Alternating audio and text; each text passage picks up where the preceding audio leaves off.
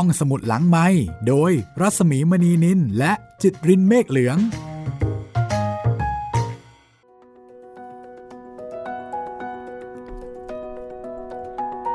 สวัสดีค่ะ ต้อนรับคุณผู้ฟังเข้าสู่การใช้บริการห้องสมุดหลังไม้กันอีกครั้งหนึ่งค่ะ สวัสดีคุณจิตริน สวัสดีครับพี่หมีครับ วันนี้เรามาเริ่มต้นนับหนึ่งกันใหม่เนาะครับผมนับหนึ่งกันใหม่ แต่ว่ายังอยู่กับวรรณกรรมสเปนเหมือนเดิมนะครับ ใช่แล้วค่ะ ก็จัดเต็มไปเลยนะคะ ก่อนที่จะเปิดเทอมครับผม วันนี้ค่ะกลับมาที่ผลงานของโฆเซ่ลุยส์โอไลโซลาอ่าหลังจากที่เราเคยอ่านผลงานของโฆเซ่ ลุยส์มาหลายเล่มแล้ว แล้วก็เล่มที่แล้วนี่แวะไปที่เบยูเรเชียของลูเซียดักบาเกดาโน Baquedano นะคะครับคราวนี้กลับมาที่งานของคุณตาโฆเซ่ปัจจุบันนี้ยังมีชีวิตอยู่นะคะ ครับผม 95 ปี แล้วก็เป็นคุณตาที่น่ารักมาก น่ารักสำหรับคนไทยด้วยค่ะครับ เพราะว่าอาจารย์รัศมีเนี่ยเล่าให้ฟังหลังใหม่ ว่าอาจารย์ขอลิขสิทธิ์ เอามาจัดพิมพ์เพื่อที่จะนำผลกำไรที่ได้เป็นทุนการศึกษาแล้วก็ช่วยเหลือเด็กยากจนในชนบทอ่าคุณตาก็ยินดีให้ครับและยิ่งกว่านั้นนะคะ เมื่อรับรู้ว่างานของท่านเนี่ยเป็นประโยชน์ นอกเหนือจากในเรื่องของความสุข ความรื่นรม ยังเป็นประโยชน์เป็นทุนการศึกษาให้กับเด็กไทย อาจารย์รัศมีบอกว่า ท่านช่วยหาทุนให้ด้วยนะ โอ้แล้วก็ส่งมาช่วยเด็กไทย โอ้โห ใจดีมาก ๆ จริง ๆ ครับ น่ารักมากค่ะ ซึ่งรายละเอียด เอาไว้จบซีรีส์วรรณกรรมเยาวชนจากสเปน เราจะเชิญผู้แปลนะคะ คืออาจารย์รัศมีกฤษณมิตรเนี่ยมาเล่าให้ฟัง ครับผม ค่ะถึงความ สำคัญหรือว่าสเสน่ห์หรือว่า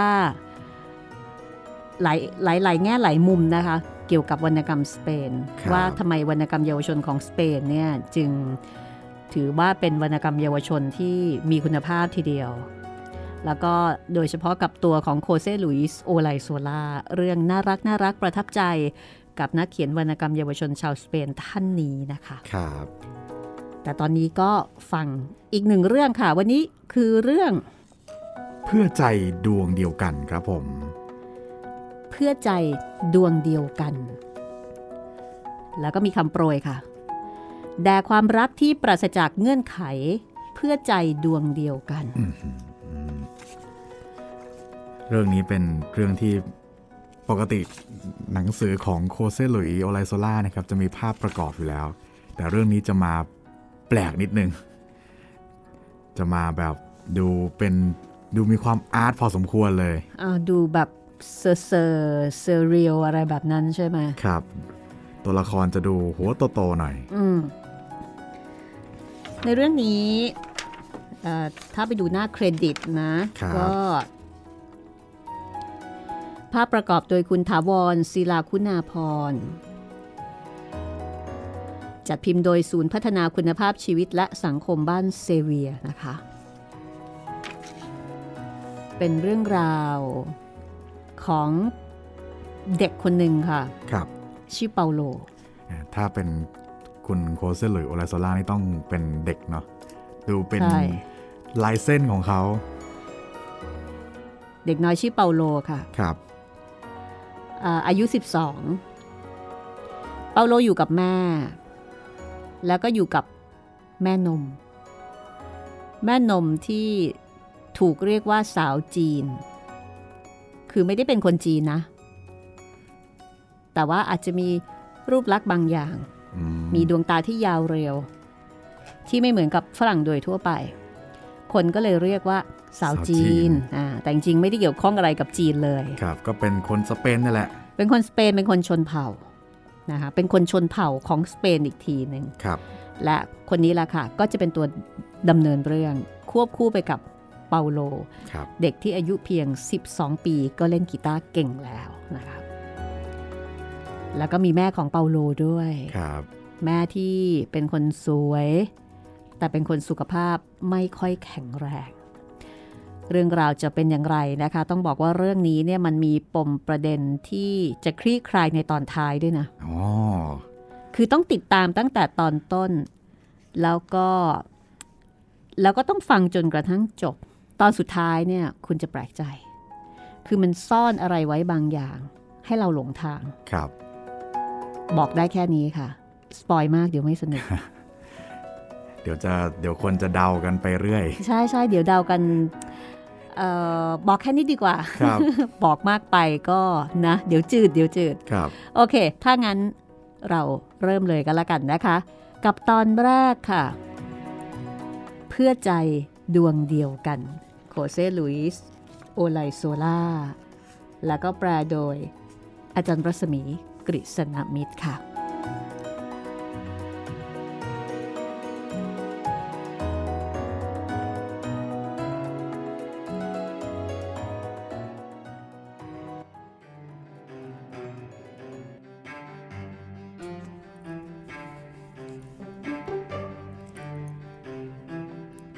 าโลเป็นเด็กชายในหมู่บ้านที่อายุเพียงแค่ 12 ปี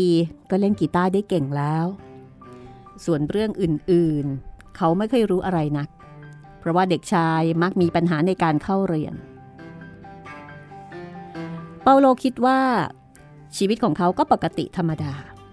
แต่เด็กอื่นๆ มองว่าเด็กชายมีชีวิตที่ลึกลับ นับตั้งแต่เขามาถึงหมู่บ้านนี้ตอนอายุห้าขวบ พร้อมกับแม่แล้วก็สาวใช้คนหนึ่ง โดยที่ไม่รู้จักใครที่นั่นเลย สิ่งที่ชาวบ้านรู้เกี่ยวกับพวกเขา คือทั้งสามมาจากอเมริกา แล้วเดินทางมาประเทศสเปน ในฐานะนักท่องเที่ยวที่ร่ำรวย และเคยอยู่ตามเมืองใหญ่ ๆ อย่างเช่นมาดริดบาร์เซโลนาเซบียาและกาดิส แต่ก็อยู่แต่ละแห่งได้ไม่นาน เพราะไม่ว่าจะอยู่ที่ไหน สุขภาพของแม่ก็ไม่ดีเลย ดังนั้นหมอที่กาดิสจึงแนะนำให้พวกเขาย้ายมาอยู่ที่ซานชอนเดริโอฟริโอชาวบ้านที่นี่รู้สึกแปลกใจมาก เพราะว่าซานชอนเป็นหมู่บ้านที่สุดแสนจะธรรมดา แล้วก็ไม่เคยรู้มาก่อนว่า หมู่บ้านที่พวกเขาอยู่นี้ มีความพิเศษในการช่วยรักษาโรคภัยไข้เจ็บได้ ผู้คนก็ตายจากไปเหมือนทุกหนทุกแห่ง เมื่อเจ็บป่วยก็ต้องไปสถานีอนามัยที่ใกล้ที่สุด อากาศดีมากของที่นี่ ช่วยให้ฉันหายใจได้ดี ถ้าอยู่ในเมือง ฉันไม่สามารถจะหายใจได้แบบนี้ แม่ของเปาโลอธิบาย อธิบายเหตุผลของการอยู่ที่นี่ ซึ่งก็อาจจะจริง เพราะว่าหมู่บ้านนี้อยู่ตรงเชิงเขาของเทือกเขากาดิส แม่ของเปาโลผอมแห้งแรงน้อย แล้วก็ดูซีดเซียว แต่ถึงอย่างไรก็จัดได้ว่าเป็นคนสวยทีเดียวบางวันเธอดูเหมือนเด็กสาว แต่บางวันก็ดูเป็นผู้ใหญ่ ตอนกลางคืนมักดูแก่กว่าวัย เพราะความมืดทำให้เธอเหนื่อยแล้วก็หายใจติดติดขัดขัดแต่แม้จะดูแก่กว่าวัย เธอก็ยังสวยมาก ลือกันว่า ผู้พิพากษาซึ่งยังเป็นหนุ่ม และเป็นเจ้าของฟาร์มปศุสัตว์ขนาดใหญ่ ตกหลุมรักเธอเขาเต็มเป่า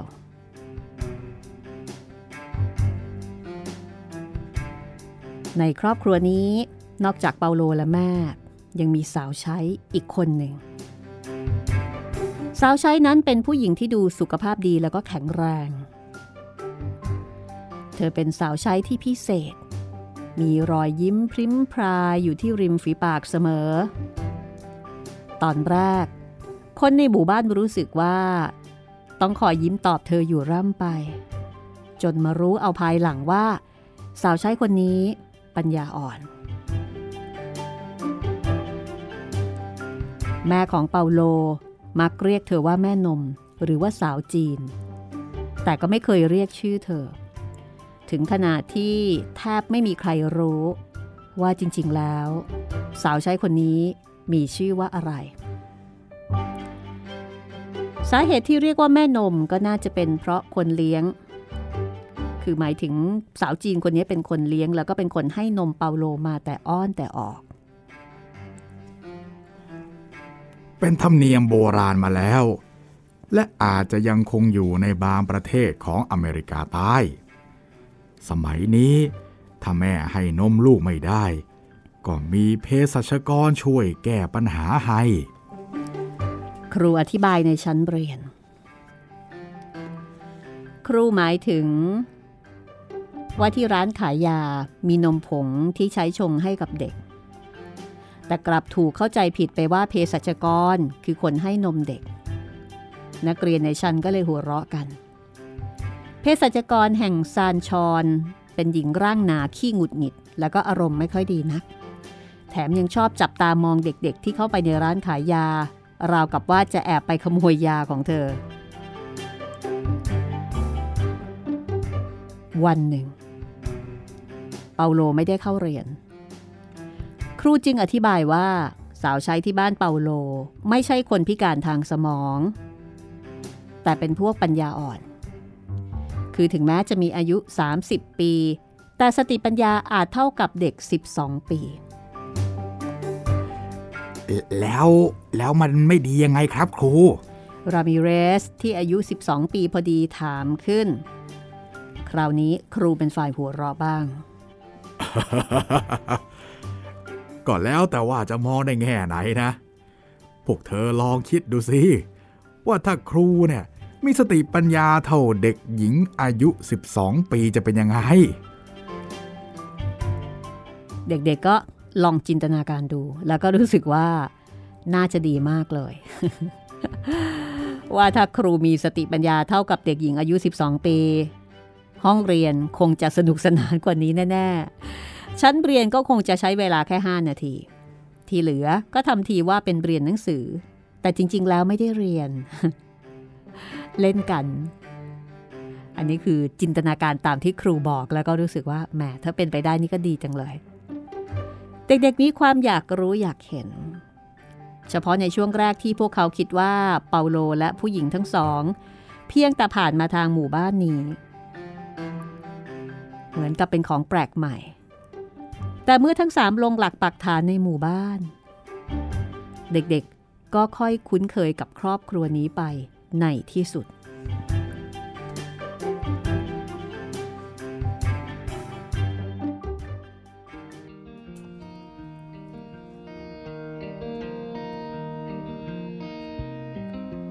ครอบครัวของเปาโล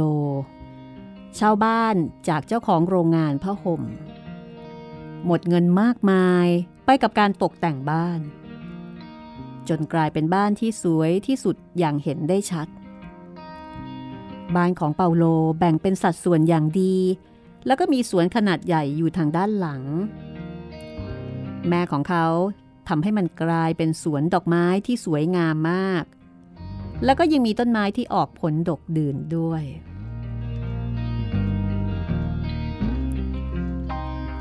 ในขณะที่สาวใช้หรือว่าแม่นม ก็เป็นคนที่มีศิลปะในการทำแยมจากผลแอปริคอตและในการทำอาหาร เช่นเดียวกับการเล่นกีตาร์ไม่มีใครรู้ได้เลย ว่าเธอสมองช้า สาวใช้เป็นคนสอนกีตาร์ให้กับเปาโลด้วยตัวของเธอเอง เรื่องนี้ทำให้ใครต่อใครต่างก็อัศจรรย์ใจ ว่าคนปัญญาอ่อนทำไมถึงมีความรู้แล้วก็เล่นกีตาร์เก่ง และแถมยังเป็นคนสอนเปาโลอีก แต่เธอก็บอกเพียงว่า ในหมู่บ้านของฉันนั้น คนที่โง่ที่สุด ก็เล่นกีตาร์เป็นฮ่าเธอพูดพรางถอนใจ เรากับจะรู้ว่าเธอไม่ค่อยฉลาดเหมือนคนอื่นๆ สาวใช้มาจากหมู่บ้านแห่งหนึ่งของประเทศโบลิเวีย ที่มีพรมแดนติดกับประเทศชิลี และก็ดูเหมือนว่างานรื่นเริงทุกงานที่นั่นต้องมีการเล่นกีตาร์เสมอ เธอคือชนพื้นเมืองชาวโบลิเวีย ที่มีดวงตาเฉียงขึ้น ด้วยเหตุนี้ ใครๆ จึงเรียกเธอว่าสาวจีน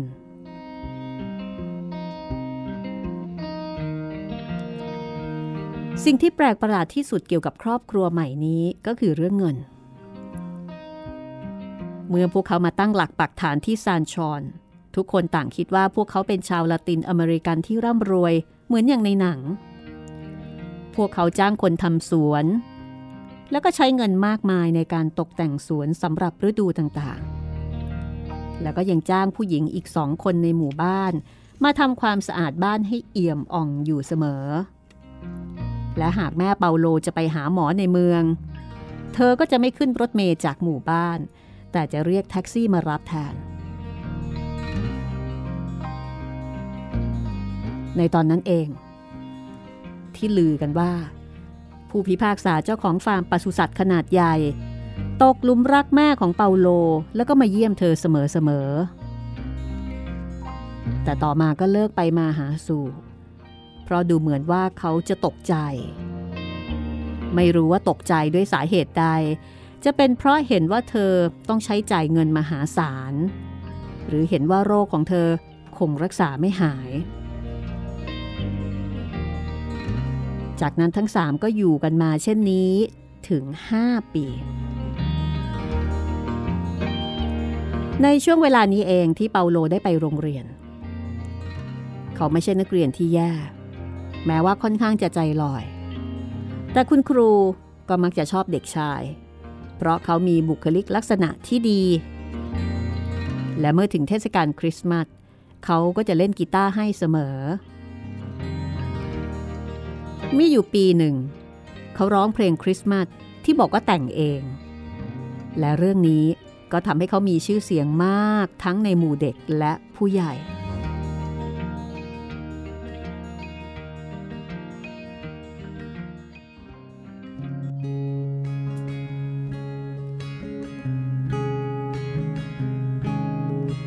ช้าวันหนึ่ง ในฤดูหนาวที่มีหิมะตกหนักมาก ครอบครัวของเปาโลเริ่มไม่มีเงินจ่ายร้านค้า ต่อมาก็เลิกจ้างคนสวน ถัดจากนั้นก็เป็นหญิงสาวจากหมู่บ้านสองคนที่ไปช่วยงานบ้าน ว่ากันว่า สุภาพสตรีผู้เลอโฉมบ่นแต่เพียงว่า ทำไมเงินหมดเร็วอย่างนี้นะ มันหมดก่อนที่ฉันคิดเอาไว้ซะอีก สุภาพสตรีผู้เลอโฉมก็คือแม่ของเปาโลนั่นเอง ต่อมาก็รู้กันว่า เธอได้รับเงินประจากประเทศชิลี และเพราะสถานการณ์ทางการเมืองของที่นั่นไม่สู้ดีนัก จึงยกเลิกการส่งเงินมาให้เธอ ทีนี้ก็เลยไม่มีเงิน แม่ของเปาโล เป็นคนที่มีผมสีทอง แต่เมื่อเงินหมด ผมของเธอก็เริ่มขาว ผิวซีด ออกเหลือง ในขณะที่เปาโลกลับเป็นคนผิวคล้ำชาวบ้านก็เลยคิดว่า แม่ของเปาโล คงจะแต่งงานกับชาวอเมริกาใต้ที่ผิวคล้ำอาจจะเป็นชนพื้นเมืองของโบลิเวีย เช่นเดียวกับสาวจีนก็ได้ ก็เลยทำให้เปาโลมีผิวคล้ำกว่าแม่ ทีนี้เมื่อเงินหมด อย่างไม่ทันตั้งตัว ชาวบ้านก็ผิดหวัง เพราะเคยคิดว่าการที่หญิงชาวอเมริกันผู้ร่ำรวย มาอยู่ร่วมหมู่บ้านกับพวกเขานั้น จะช่วยยกระดับให้หมู่บ้าน ดูดีกว่าหมู่บ้านข้างเคียง คือในช่วงนั้นเป็นยุคสมัยที่ผู้คนมักจะเห่อคนรวยๆ แต่อย่างไรก็ตาม นับตั้งแต่นั้นเป็นต้นมา ความลี้ลับของคนทั้งสามก็ยิ่งน่าสนใจมากขึ้น สาวจีนผู้มีรอยยิ้มอยู่เสมอ เริ่มทำงานแทนทุกคนเพื่อให้บ้านสะอาดเหมือนเคย เพราะว่าแม่ของเปาโลทนฝุ่นไม่ได้ ฝุ่นจะมีผลต่อปอดของเธอ เธอมักเดินไปทั่วบ้านด้วยสายตาที่เหน็ดเหนื่อยเอานิ้วชี้ ลูบไปตามเฟอร์นิเจอร์ทุกชิ้น แล้วก็ชูขึ้นย้อนแสง หากเห็นฝุ่นแม้เพียงนิดเดียว เธอก็จะขอร้องว่า สาวจีน นี่ช่วยมาเช็ดฝุ่นด้วย สาวจีนซึ่งมักจะห้อยผ้าคิริวไว้ที่เอว พอได้ยินนายเอ่ยเช่นนั้น เธอก็จะรีบวิ่งไปเช็ดฝุ่นให้ทันที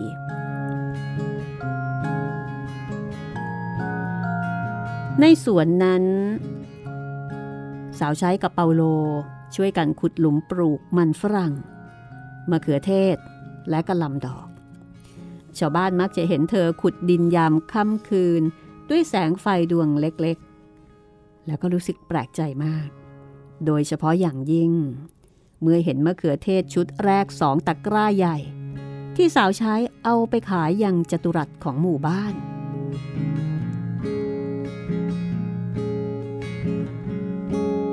คนขายผลไม้ ซึ่งไม่ใช่คนดีนัก พูดกับเธอว่า นี่แม่คุณ เธอคิดว่าฉันมีร้านค้า แล้วต้องจ่ายภาษีเนี่ย เพื่อให้เธอมาแย่งลูกค้าฉันไปหรือไงฮะ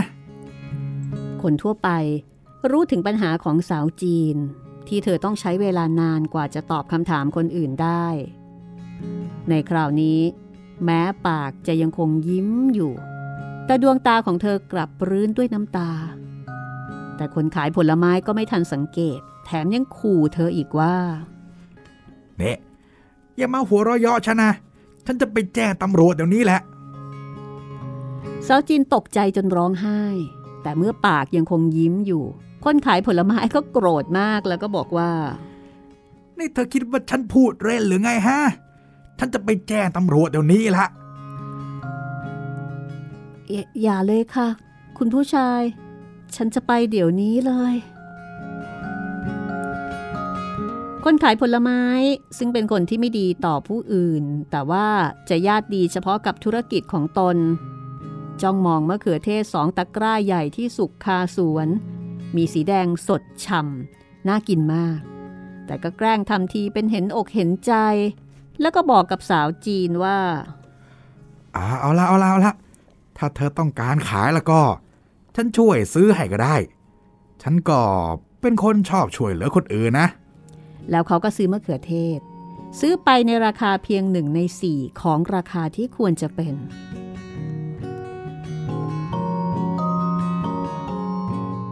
ในช่วงฤดูร้อนนั้น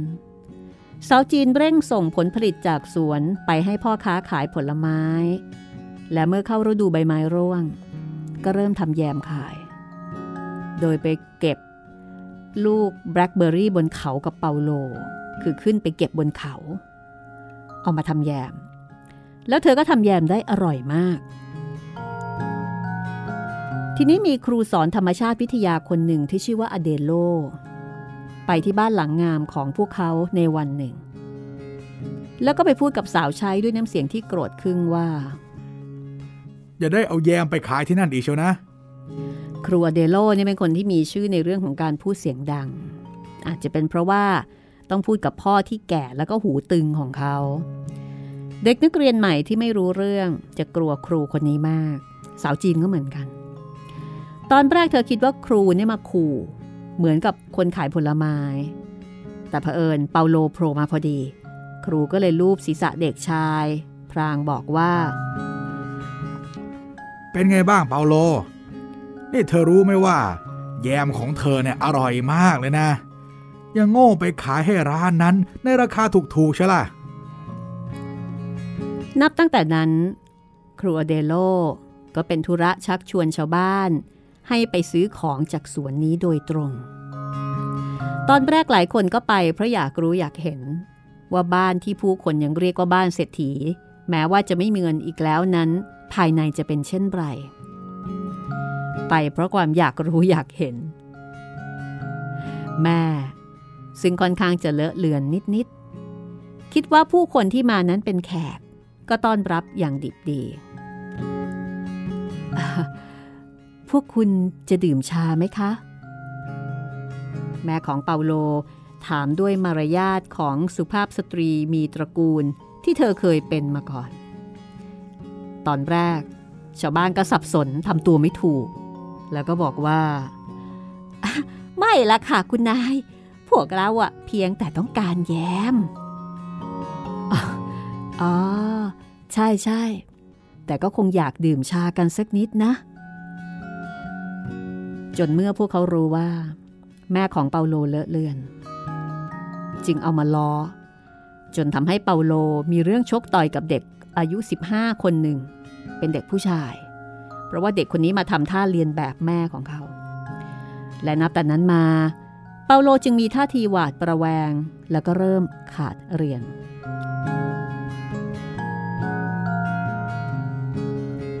อันที่จริงแล้ว เด็กชายต้องช่วยสาวจีน ซึ่งเธอทำงานหนัก จนกระทั่งคนในหมู่บ้านพากันลือว่า เธอทำงานหนักจนไม่ได้หลับได้นอน โดยเฉพาะเมื่อฝนตก สาวจีนจะออกไปเก็บหอยทากตามป่าเขา ทั้งคู่ออกจากบ้านพร้อมไฟฉาย เพื่อไปหาหอยทากใต้ก้อนหิน ซึ่งคนขับรถโดยสารจะจ่ายให้ในราคางามทีเดียว เพราะว่าเขาจะเอาไปขายต่อได้ราคาดีมาก ที่ร้านอาหารในเมือง ชาวบ้านเห็นว่าสาวจีนทำงานหนักเพื่อประคับประคองบ้านของนายเอาไว้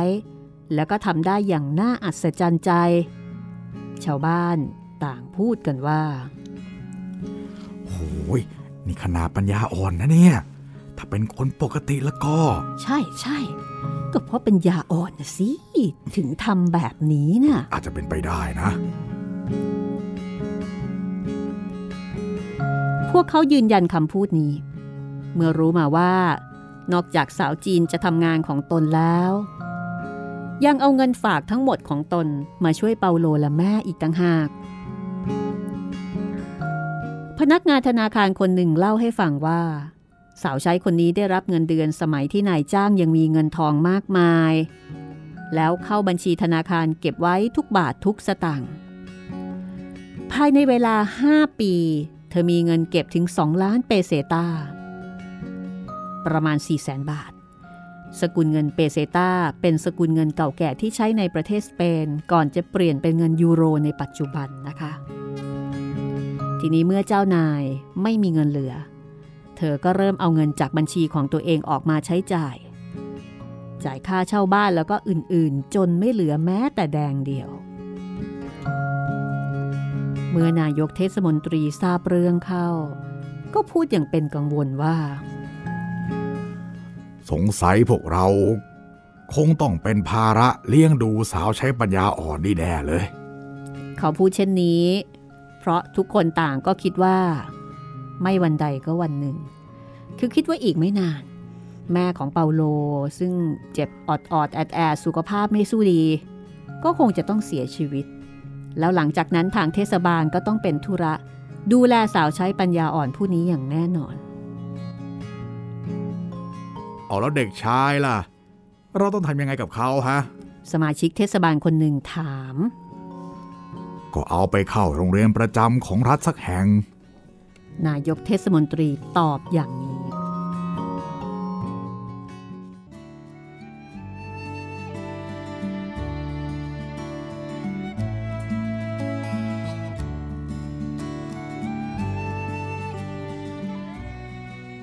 บ่ายที่แสนสงบวันหนึ่ง เมื่อฤดูร้อนใกล้สิ้นสุดลง แม่ของเปาโลขอให้ลูกชายเล่นกีตาร์ให้ฟัง เล่นกีตาร์หน่อยสิลูก จะได้ช่วยให้แม่นอนหลับสักนิด แม่ของเปาโลแทบจะไม่ได้ล้มตัวลงนอนบนเตียงเลย เธอบอกว่าการนอนบนเตียงทำให้หายใจไม่ออก เธอก็เลยมักจะนั่งบนเก้าอี้นวมที่มีเท้าแขนใหญ่แสนสบาย อยู่ใกล้หน้าต่าง มองออกไปก็เห็นสวน และที่เก้าอี้นี้เอง ที่เธอจะทำได้เพียงแค่หลับหลับตื่นตื่น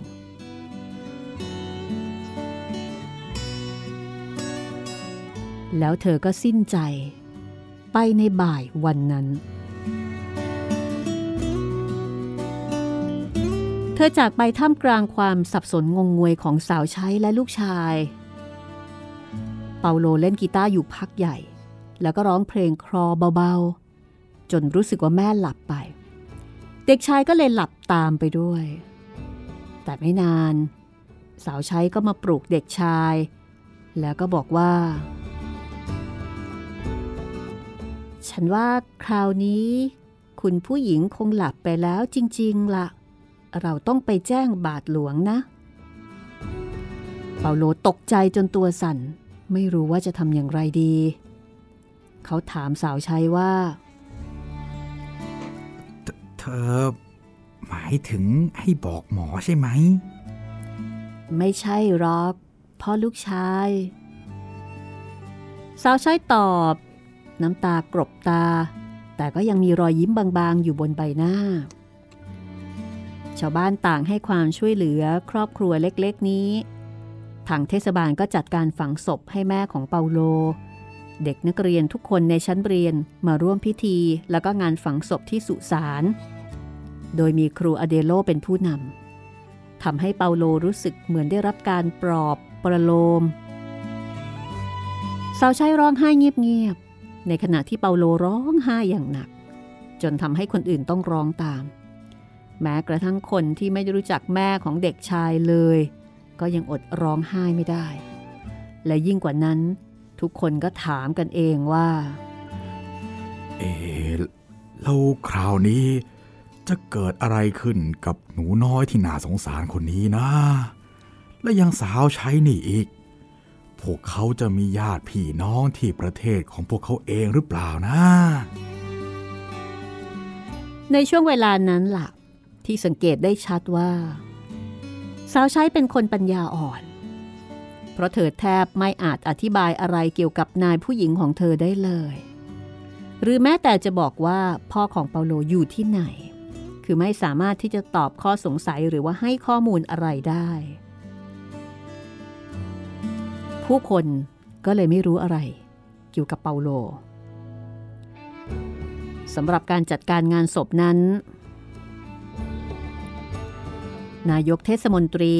ต้องไปค้นหาเอกสารของผู้ตายในแฟ้ม แล้วก็พบว่าในเอกสารทุกแผ่นระบุไว้ว่า สุภาพสตรีผู้เลอโฉม แม่ของเปาโลนั้น เป็นคนโสด เรื่องนี้ทำให้ทุกคนประหลาดใจมาก นายกเทศมนตรีถามสาวใช้ด้วยความงุนงง นายหญิงของเธอไม่ได้แต่งงานหรอกเหรอ เขาต้องถามคำถามเดิมถึงสามครั้ง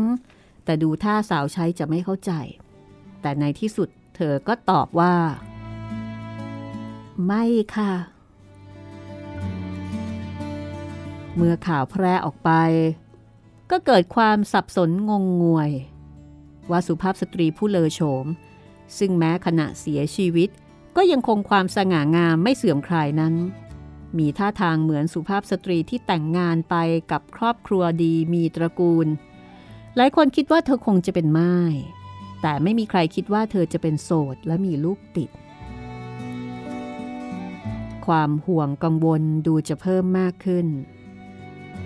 โดยเฉพาะพวกเจ้าหน้าที่ท้องถิ่น ไม่มีใครรู้ ว่าพ่อของเด็กชายเป็นใคร และถ้ายังหาข้อมูลไม่ได้ ก็ต้องให้ศาลเด็กพิจารณา ว่าจะให้เด็กอยู่ในความดูแลของใคร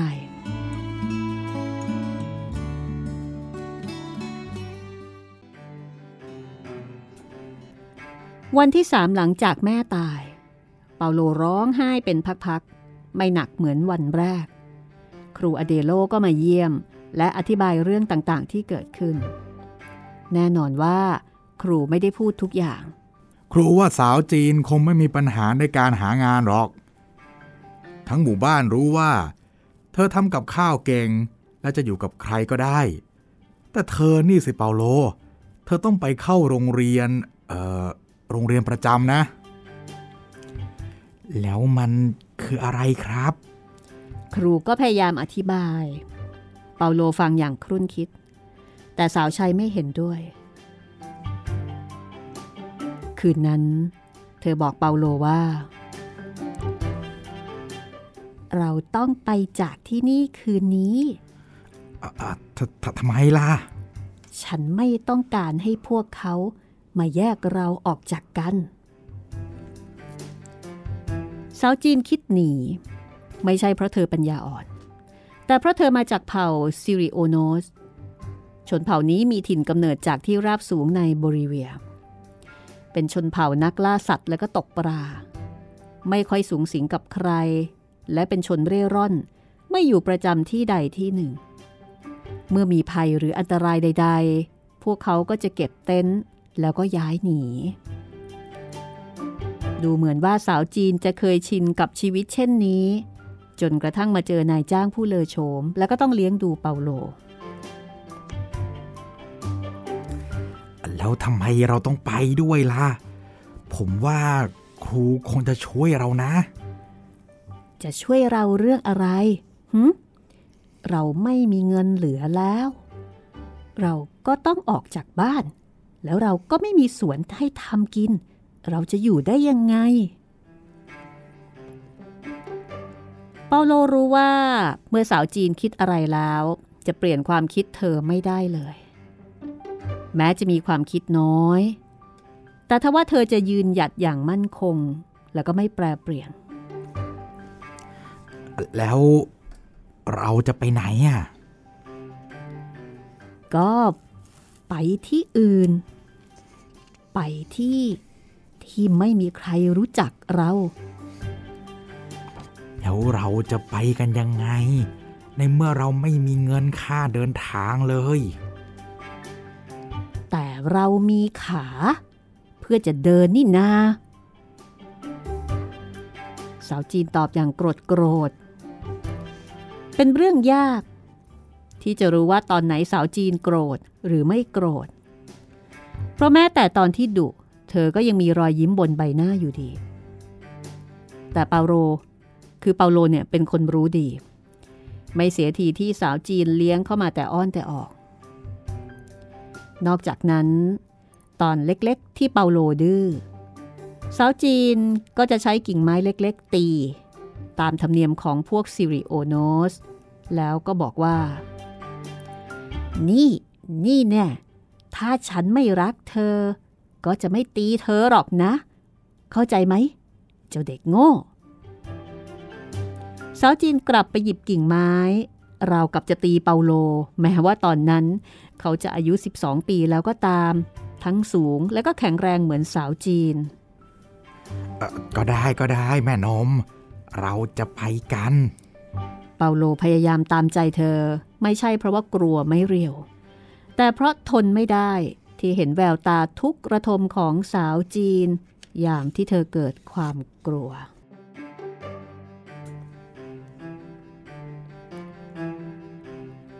และเมื่อทั้งสองหนีไปแล้ว เจ้าหน้าที่ท้องถิ่น รู้สึกโล่งอก เพราะว่าจะได้ไม่ต้องมาแก้ปัญหาเรื่องนี้ แต่ครูอเดโล ตรงไปยังห้องทำงานของนายกเทศมนตรี แล้วก็พูดเสียงดังว่า พวกคุณไม่รู้สึกอายกันบ้างหรือไงฮะ เด็กชายคนหนึ่งกับผู้หญิงที่น่าสงสาร หนีกันไปตามลำพัง ขณะที่พวกคุณเนี่ย นั่งเฉยเป็นทองไม่รู้ร้อน ครูพูดเสียงดังเพราะว่าโกรธมาก และเพราะครูเป็นที่เคารพนับถือของชาวบ้าน นายกเทศมนตรีก็เลยไปแจ้งความ สถานีตำรวจอยู่ที่หมู่บ้านข้างเคียงคำถามแรกที่ตำรวจถามเมื่อมาถึงหมู่บ้านก็คือ พวกเขาขโมยอะไรไปหรือเปล่าฮะ เมื่อได้คำตอบว่าเปล่า ตำรวจก็ถามใหม่ เอาแล้วถ้างั้นต้องการให้เราไปตามหาพวกเขาทำไมล่ะ คือผู้หญิงคนนั้นน่ะน่าสงสาร ครูอเดโลเริ่มอธิบาย แล้วคราวนี้ก็มีการถกเถียงกันเกิดขึ้น เพราะบางคนก็บอกว่าสาวจีนน่ะ ไม่ได้โง่นักหรอกนะ ในเมื่อเธอสามารถดูแลจัดการบ้านของสุภาพสตรีร่ำรวยผู้นั้นได้ เธอก็น่าจะดูแลเปาโลได้ไปห่วงทำไมอะไรทำนองนั้น ในขณะที่ครูอเดโลก็บอกว่า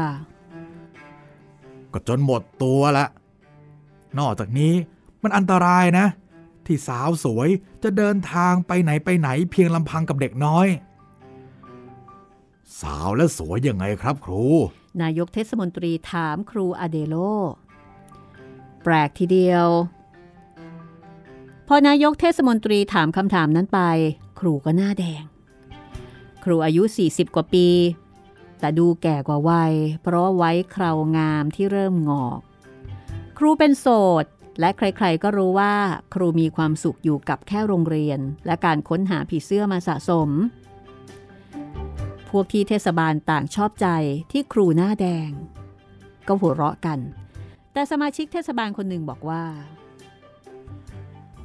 พวกคุณหัวเราะอะไรกัน ครูพูดถูกดีนะ สาวจีนเป็นผู้หญิงที่สวยทีเดียว หรือว่าเพราะเธอเป็นชนพื้นเมือง จึงสวยไม่ได้ฮะ ทุกคนปฏิเสธบอกว่าไม่ใช่ แต่เพราะว่าคุณผู้หญิงผู้เป็นนายจ้างนั้น สวยเสียจนไม่เคยมีใครสังเกตเห็นความงามของสาวใช้ชาวโบลิเวียนี่ต่างหากตำรวจรับฟังเรื่องจากคนโน้นคนนี้ด้วยความตั้งใจ ในที่สุดก็สรุปว่า เป็นเรื่องของสาวสวยจากอเมริกาใต้คนหนึ่งที่ปัญญาอ่อนและพยายามจะหนี เอาละเรามาดูกันว่าจะทำอะไรได้บ้าง ตำรวจลุกขึ้นยืน เตรียมตัวกลับ แล้วก็บอกว่า เด็กชายมีอะไรให้สังเกตได้บ้างฮะ เขาเล่นกีตาร์เก่งครับ ครูบอกได้เพียงอย่างเดียว ตำรวจคิดว่า คงไม่ยาก ที่จะตามหาคนคู่พิเศษนี้ ซึ่งทั้งคู่ไม่มีคือไม่มีทั้งเงิน แล้วก็ไม่มีทั้งพาหนะในการเดินทาง ไม่น่าจะหายาก แต่เรื่องนี้พวกเขาเข้าใจผิดมาก เพราะสาวจีน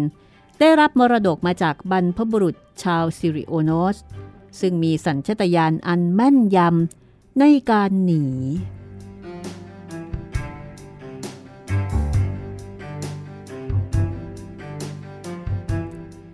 นที่จะไปตามเส้นทางปกติ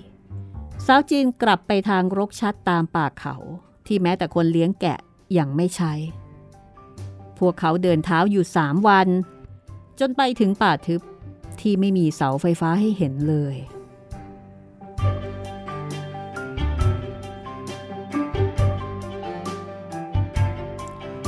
เธอเตรียมเป้ไปสองใบ บรรจุอาหาร ผ้าห่ม เชือก กีตาร์และครุย เมื่อเดินทางไปถึงบริเวณที่สายน้ำเชี่ยว เพราะมีน้ำตกตกลงมาจากเนินหิน พวกเขาก็กางเต็นท์ค้างคืนที่นั่น และพักผ่อนในวันถัดไป และเมื่อเปาโลตื่นขึ้น เขาก็สังเกตเห็นว่า สาวจีนมีรอยยิ้มที่ไม่เหมือนเช่นเคย เป็นรอยยิ้ม ที่เปี่ยมไปด้วยความพึงพอใจ จนส่งประกายออกมา ทางดวงตา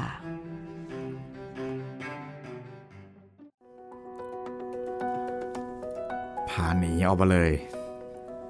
กลัวจะไม่ได้อยู่ด้วยกัน เพราะมีโอกาสในการที่จะถูกแยก ครับ เพราะว่าเธอเป็นสาวใช้เนาะ ใช่ แล้วก็แม่ของเด็กชายก็ตายไปแล้ว แต่ไม่ยอมนะคะ จะอยู่ด้วย อันนี้คือเป็นคนปัญญาอ่อนนะครับ เป็นคนปัญญาอ่อนที่น่ายิ้มอยู่ตลอดเวลา แม้ว่าในเวลาโกรธหุบไม่ได้เอ่อแต่เธอเป็นคนสวย ต้องบอกคุณผู้ฟังอย่างนี้นะคะว่า ในบ้านเราเวลาที่พูดถึงคนปัญญาอ่อนเนี่ย คุณจิตรินจะนึกถึงอะไรอะอ่านึกถึงพูดง่ายๆก็น่าจะเป็นออทิสติกอย่างนี้เปล่าครับ ออทิสติก นึกถึงดาวน์ซินโดรมอะไรอย่างนั้นไหมคะ ประมาณนั้นครับแต่ว่าจริง ๆแล้วเป็นคนละกลุ่มกันนะอืมครับเอออย่างดาวน์ซินโดรมเนี่ยคือเห็นปุ๊บจะรู้ปับ๊บอ่าใช่เพราะว่าจะมีลักษณะหน้าตาที่ภายนอกเหมือนกันครับไม่ว่าจะเป็นเชื้อชาติไหนก็ตามครับ แต่ว่าถ้าเป็นออทิสติก ก็อาจจะมีปัญหาในเรื่องของการสื่อสาร ไม่สบตาคน มีภาษาเป็นของตัวเองแล้วก็ไม่ค่อยแสดงอารมณ์ บางทีอ่าคนที่ไม่เข้าใจก็อาจจะเรียกคนที่เป็นออทิสติกว่าปัญญาอ่อนได้ครับแต่ในความเป็นจริงนี่ไม่ใช่ ปัญญาอ่อนจริงๆเนี่ยคือระดับสติปัญญา หรือว่าพัฒนาการที่ช้ากว่าอายุจริง คือเหมือนกับมีพัฒนาการช้า แต่หน้าตาเนี่ยเหมือนกับคนโดยทั่วไป ครับ พูดเราคิดถึงตอนเราอ่านเพื่อนนอนตอนหนึ่งเนาะพี่เออเพื่อนนอนเหลือหลายชีวิตจำจำไม่ได้ละเอ่อ น่าอันจะนี้ไงหลายชีวิตลินจงอ่าใช่ใช่ที่ลูกมีของลินจงครับอ่าลูกของลินจงเนี่ยไม่ได้เป็นดาวน์ซินโดรม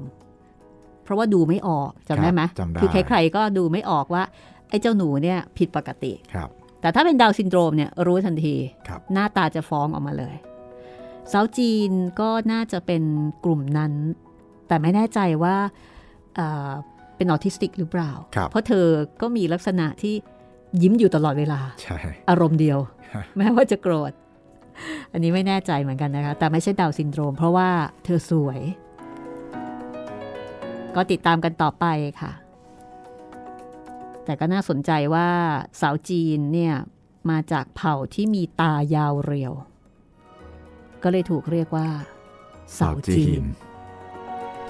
ติดตามตอนต่อไปได้นะคะ ต้องบอกว่าเรื่องนี้สนุกค่ะ นี่คืองานเขียนของโคเซลุยส์โอไลโซล่านะคะ วันนี้เป็นตอนแรกค่ะ เพื่อใจดวงเดียวกัน คุณผู้ฟังสามารถติดตามห้องสมุดหลังใหม่ได้หลายช่องทางค่ะครับผม ติดตามได้ทั้งทางเว็บไซต์แล้วก็แอปพลิเคชันของไทย PBS Podcast นะครับ ทาง Spotify Google Podcast Podbean แล้วก็ทาง YouTube Channel ไทย PBS Podcast ครับ แล้วก็สามารถที่จะติดต่อพูดคุยทักทายกันมาได้นะคะ 3 ช่องทางครับผม ทางแฟนเพจ Facebook ไทย PBS Podcast ทางแฟนเพจของพี่หมีรัศมีมณีนิน แล้วก็ทาง YouTube นะครับ ใครฟังใครชมคลิปไหน คอมเมนต์ไว้ใต้คลิปได้เลยนะครับ วันนี้เราสองคนลาไปก่อนนะคะ สวัสดีค่ะ สวัสดีครับ